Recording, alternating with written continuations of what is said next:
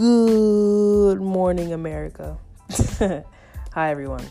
My name is Mayan, Mayan Obot, with the Sociology undergraduate program over at the University of Richmond. Today, I'm going to be talking about the uniform policy and the American education system and its effect on the socioeconomic gap there. All right. Put yourself in the shoes of a single parent with two middle school or high school students living off minimum wage, with important bills such as the phone, internet, health insurance, water, electricity, etc. It's likely that you're living on a very, very tight budget, right? Now, imagine your, ch- your children's schools enforce a new uniform policy and you find yourself having to pull from your emergency fund or having to work extra long hours on the weekends to compensate for the extra money that you're gonna spend on these children's uniforms. Crazy, right? This is just one of the issues that the uniform policy has created for lower income families in America. While dress code policies were put in place to unify and elim- eliminate that divide in those different income earning families in public schools, it just doesn't bridge the social or socioeconomic gap due to a variety of reasons, including an increase of expenses, still allowing for a presence of discrimination, and the increase of absenteeism. Many families that are lower income cannot afford the toll which the extra cost of uniforms will have on their average finances and fiscal responsibilities.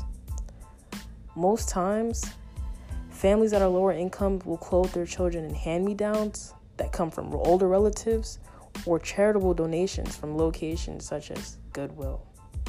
This way, the expenses on clothing will be less of a burden on families with lower incomes. And mind that the average cost of uniforms per year is about $250 and that's pretty expensive to me. Most times, families can afford one, maybe two uniforms, uniform sets per year, depending on the amount of children that need to be supported, right? Discrimination may still be prevalent and evident in school settings despite the efforts to unify the students with dress codes. Students are able to varyingly resist this, this dress code and other aspects of clothing such as accessories, outerwear, and shoewear.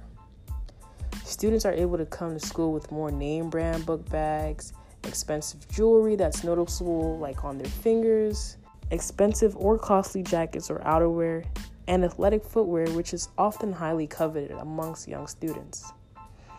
This also creates a social stress in the fact that students have to look for other clues, such as those in the example stated above, in order to determine who they will hang out or socialize with. This creates a divide in social groups by socioeconomic status in the school setting, as students tend to fall into groups based on their social and socioeconomic status. Finally, uniform policies are more likely to increase absenteeism in students. Remember when I said that it's likely for low income families to only be able to afford one or maybe two uniforms? So when low income families can't afford the clothes, when mishaps occur, it's unlikely that the one school outfit that they own will be cleaned in time for school the next day.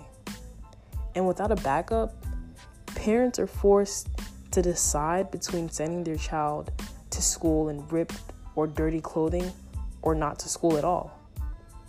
Most times, because of the sociological theory of the looking glass self, they choose the latter. The looking glass self is the idea that people are able to analyze themselves based on how other people see them. In other words, we imagine how other people see us and judge us and carry that image as a visualization of ourselves. Thus, because students fear appearing poor and being judged by higher class, neater students, they avoid that embarrassment and decide not to go to school instead. Isn't it crazy how much the consciousness of appearance is prevalent in school communities?